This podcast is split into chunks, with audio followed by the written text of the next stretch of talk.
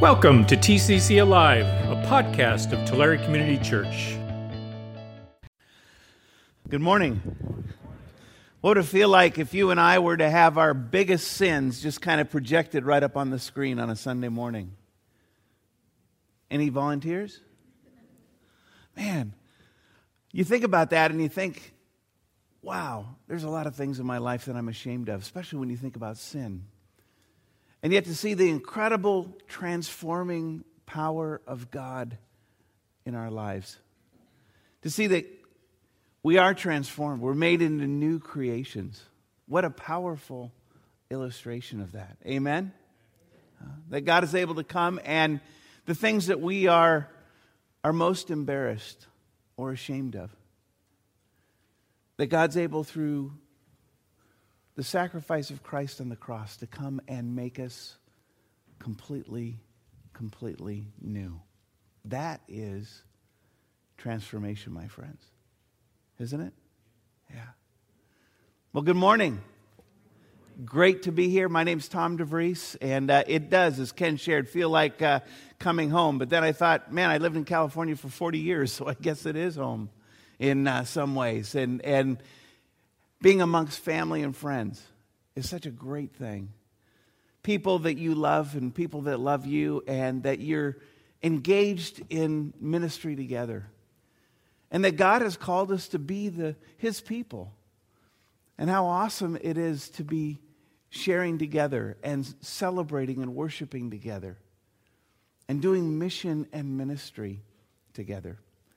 And I can't say thank you enough uh, for the things that you're engaged in that is really providing incredible leadership in the RCA, in our denomination, the Reformed Church in America. So I had conversations with people this week. I some of them would ask about uh, how things were going in the denomination. I would say, great. As Ken shared, we, we've seen many people coming to Christ over the last 10 years and 300 churches planted. But as you look at the 17 churches that Tulare Community Church has started, there is no church in the RCA that even comes close uh, to hearing the call of God on your life and your ministry. And it's not only just responding to the call of God, it's looking and seeing that the fields are wide under harvest. Because there are places, there are communities beyond here where you're starting new churches into lives that look exactly like that where people are, are struggling and grappling with their sin and their shame. And into that, we bring the good news of the gospel, and people are transformed. Because it isn't about a number of churches, it's about a number of stories, and each of those stories represents a life. And that's the ministry that we're engaged in together. And you're providing incredible leadership for us as a denomination. And again, I can't say thank you enough for that. We're looking at reaching higher and saying, what does it mean to say, church, it doesn't just happen within four walls, but it's about us being the sent people of God in mission to bring in God's kingdom. And to recognize that you see brokenness and you see needs in the community around the, you. And it's not only about investing dollars, it's about investing time and effort and the love of Jesus Christ into the lives of people who need to experience it. And again, thank you for taking the lead in that. We have numbers of churches in the RCA that say, we want to be missional. We just don't know how. We want to march beyond the walls of our church, and, and we're not sure how to do that and being able to point to them for, for models and stories and experiences like what's happening here in Tulare at TCC is, is wonderful. So thanks for your boldness. Thanks for your courage. then we think about um, going through transition as you are now and assessment and, and evaluation and how sometimes that could bring anxiety. But let me just share with you that God is in control even in this moment. And as you go through this journey of evaluation, that there is a leader and, and a pastor that, before the foundations of the world, God had identified that is going to take you into this next chapter. And that you can have incredible peace and great faith and ongoing courage in moving into the revelation of God's next chapter for you. And know that you don't journey that alone, that we are praying for you and walking with you uh, and are excited to be able to explore what God has next. Uh, and, and we trust that, again, that's going to allow you to continue to live out God's perfect will and God's call for your mission and ministry here. And we celebrate that together. Amen. And so, as uh, we begin, I just want to pray for you uh, and pray God's leading in this time and recognizing that uh, God is in control and that we can uh, rest and have peace uh, in the Spirit at this moment in time. Let's pray. Our Lord and our God, I thank you for this church and this ministry. For people that are here that, that love you, that are committed to you, that that walk in relationship with you day by day. I thank you for how you're leading at this time. Think of new leaders that will be selected tomorrow night and just pray that your spirit would go before and there would be a, a sense of, of unity and unanimity in that. That as they take a look inside and evaluate who they are and who you've called them to be, that they would have a holy boldness to be able to move into this next chapter. And we pray in faith for that next pastor, whoever that might be. That we may wonder, but you already know. That you would continue to form and prepare that individual and their family to be loved by this congregation and to bring the leadership that is necessary and needed in this place at this time. And so we thank you and we pray in faith with gratitude for what you have done, for what you are doing, and for what you will do for your honor and for your glory. And all God's people said, Amen. Amen. Great. I have always wanted to be an artist. And here's the bad news there's not an artistic bone in my body. As much as I wish that I could paint or sculpt or form something that would be beautiful, there's not a chance. And as much as I would look to the future to say, maybe I could learn that or do that in the future, I only have to look at my past and realize there is no hope. I remember when I was seven years old, I was given a piece of clay by my teacher at school and told to form something beautiful out of it. And so I began. And I began to, to push and to prod and to mold and to make something that I thought would turn out to be a, a beautiful penguin of some kind. Only to have my teacher ask me about the owl that I just created. And let me tell you, it was a very bad owl as well. That was not me. Or in, uh, in Cub Scouts, when they gave you a bar of soap and a knife, and they said, uh, could you just carve a fish out of this? and proudly taking it up to my Cub Scout master and saying, Wow, that thing looks like a pollywog. In my hands, clay is worthless, it's a waste. In an artist's hands, it can become a, a thing of beauty and of creation. And in the hands of God, it can bring forth life. See, we, before we talk about transformation and being transformed, there's this idea of being formed. Being formed, that you and I are, are formed by God. Say that word formed with me. Let's say it. Formed. One more time. Formed. Yeah. We are formed by God.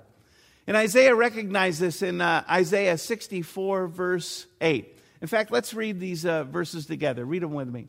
And yet, O Lord, you are our Father. We are the clay, and you are the potter. We are all formed by your hand. By your hand. So you can all breathe a sigh of relief this morning that you were not formed by me. Right? That you've been blessed by being formed by God. That God was the designer, God was the sculptor. He was the fashioner and the finisher, the molder and the shaper. And David the psalmist in Psalm 139 explains it this way He said, You made my whole being. You formed me in my mother's body. I praise you because you made me in an amazing and wonderful way. He said, What you have done is wonderful. I know this very well. God formed you wonderfully. Now, I want you to just kind of turn to the person next to you and ask them that question and just ask, Didn't God form me wonderfully? Right? Just do that. Now, your response to that is amazing.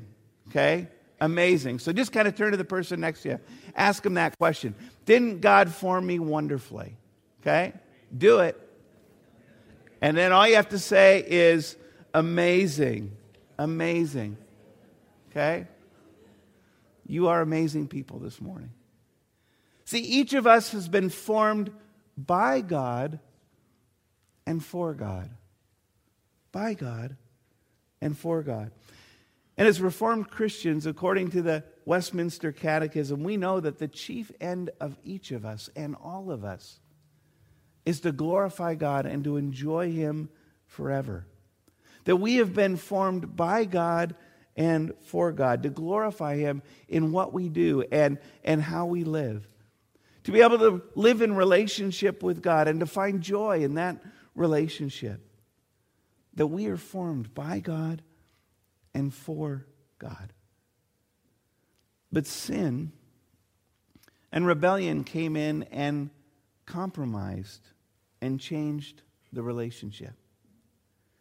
And rather than life as God had intended it, there came instead separation and death. And yet, in the midst of that, our loving God brought a way for reconciliation through Jesus Christ. And Christ's sacrifice on the cross was the atoning work for our sin. And it changed our very nature. Because we went from sinful to holy. And we were transformed. In fact, say that word with me transform. One more time. Transform. We were transformed. Our very nature was changed. And so we were formed by God, but we were transformed in Christ.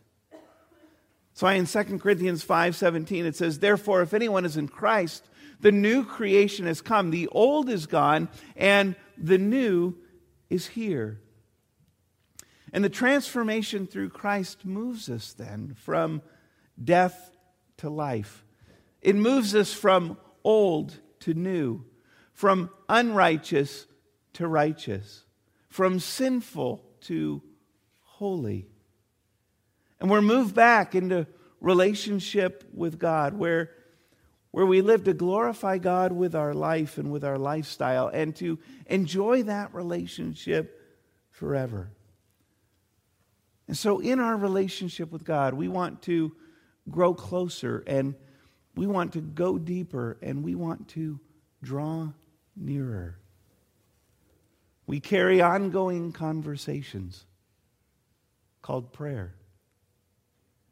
We read God's word, his letter to us called the Bible. We connect as family and we, we celebrate the, the life that we have with God together, and that's called worship. And we tell others about this awesome relationship that we have with the great God of the universe who loves us and loves them too, and, and that's called evangelism. And we live differently. We live a changed life. We are transformed, growing closer and going deeper and drawing nearer. We are formed by God, we are transformed in Christ so that we can be transforming. Let's say that word together transforming. One more time transforming. So that we can be transforming.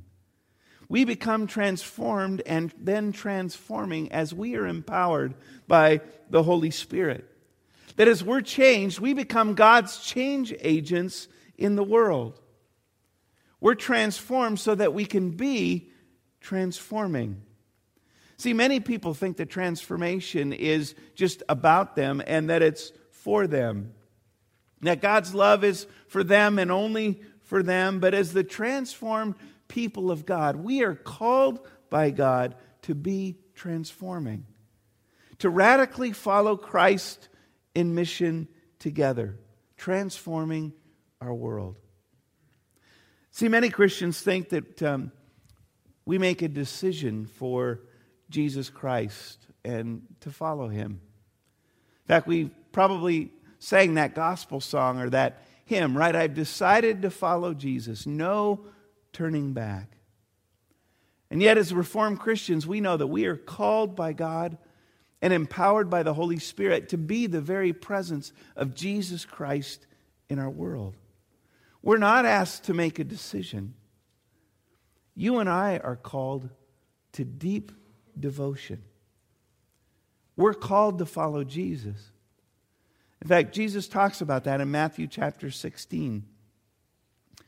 He says, If anyone would come after me, he must deny himself and take up his cross and follow me. For whoever wants to save his life will lose it, but whoever loses his life for me will find it. See, Jesus didn't come to lead kind of a domesticated or institutionalized church. His call to us to follow was radical and revolutionary. The Holy Spirit empowers us to be transforming. Very simply, to live and to love like Jesus. In 1 John chapter 2, uh, the Apostle John talks about what this means, beginning in verse 5 at the end. He said, God is if God's love, but if anyone obeys his word, God's love is truly made complete in him. And this is how we know we are in him. Whoever claims to live in him must walk as Jesus did. See, if we're transforming or transformed, we will be transforming. The transformation shows itself in living like Jesus did. Chapter 3, the Apostle John continues, verse 16. This is how we know what love is. Jesus Christ laid down his life for us, and we ought to lay down our lives for our brothers. If anyone has material possessions and sees his brother in need but has no pity on him, how can the love of God be in him? Dear children, let us not love with words or tongue, but with actions and in truth. That's not a decision, that's total devotion. And being the transformed people of God, living and loving like Jesus. And it's about walking as Jesus did, about laying down our lives for others, about being able to express our love in, in more than our words or just what we say. It's about putting our faith into action. And that's radical. Radical. You think of the definition of radical, which means to depart markedly from the usual or the customary, favoring or effective, affecting fundamental or revolutionary changes in current practices, conditions, or institutions. We are radically following Christ in mission together. And what does that include? There are three things. The first is sacrificial service. See, it said that Jesus Christ laid down his life for us, that we ought to lay down our lives, that we live like Jesus, that we become the hands and feet of Christ. That you and I pick up the towel and the basin and wash feet. That we serve the poor and we feed the hungry. We help the homeless and we reach out to the marginalized and we visit the prisoner. That we serve willingly, sacrificially, just like Jesus did. And transforming is about sacrificial serving, serving others so that they can experience life change. It's you and I giving our lives away for the benefit of others. But it also includes a second thing, and that's authentic relationships. 1 John chapter 3, again, verse 11. This is the message you heard from the beginning. We should love one another. Then jumping down to verse 14, we know that we've passed from death to life because we love our brothers. Anyone who does not love remains in death. Anyone who hates his brother is a murderer. And you know that no murderer has eternal life in him. What does John say? Believe, love, live, and obey his commands. And the Spirit lives in us so that we can move from death to life. See, what good is sacrificial service as we look at this out of, out of how we live without having a relationship where we're willing to open our lives up to each other and, and to love each other? What good is it if you choose to, to serve me but but don't love me? What good is it if, if I want to serve you, but I don't love you? See, that ends up just being some kind of a transaction. But what Jesus is calling us to is transformation. That we would radically follow Christ in mission together. And it calls us to authentic relationships sacrificial service, authentic relationships. The last thing is spiritual transformation. In verses 23 and 24 of 1 John 3, it says, And this is his command to believe in the name of his Son, Jesus Christ, and to love one another as he commanded us.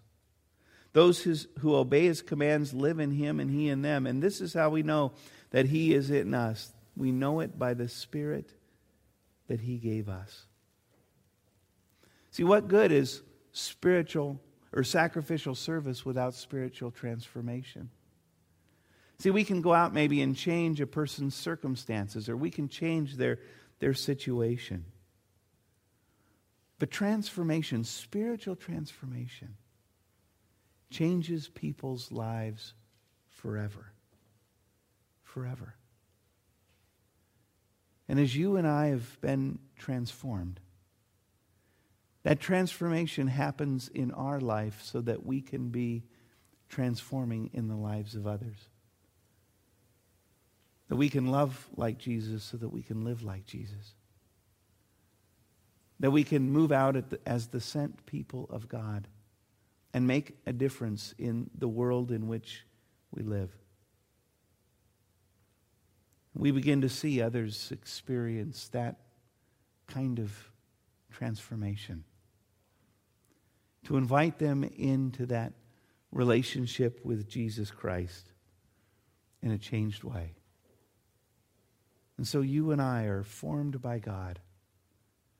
We're transformed in Christ so that we can be transforming through the power of the Holy Spirit as we live out our faith in the world. Today, this week, in the months ahead, again and again, living and loving just like Jesus did, so that we can be the hands and feet of Christ and offer that kind of transformation in the lives of others. Amen. Amen. Let's pray. Lord, again, we thank you for your word to us. We thank you that we are works in progress. We thank you that you have made us a changed people. And so we offer our lives to you, that you would use us for your honor and for your glory. That you would begin to, in our daily journeys, put people in our path need to experience transformation in and through you. That you would open us up to, again, a, a new level of, of boldness to engage in living out our faith and putting it in action. And that out of doing it together, we would see not only lives change, but families and communities and counties because you're at work and your Spirit's at work in and through us. So we say, take us and use us for your honor and for your glory. In Jesus' name, amen.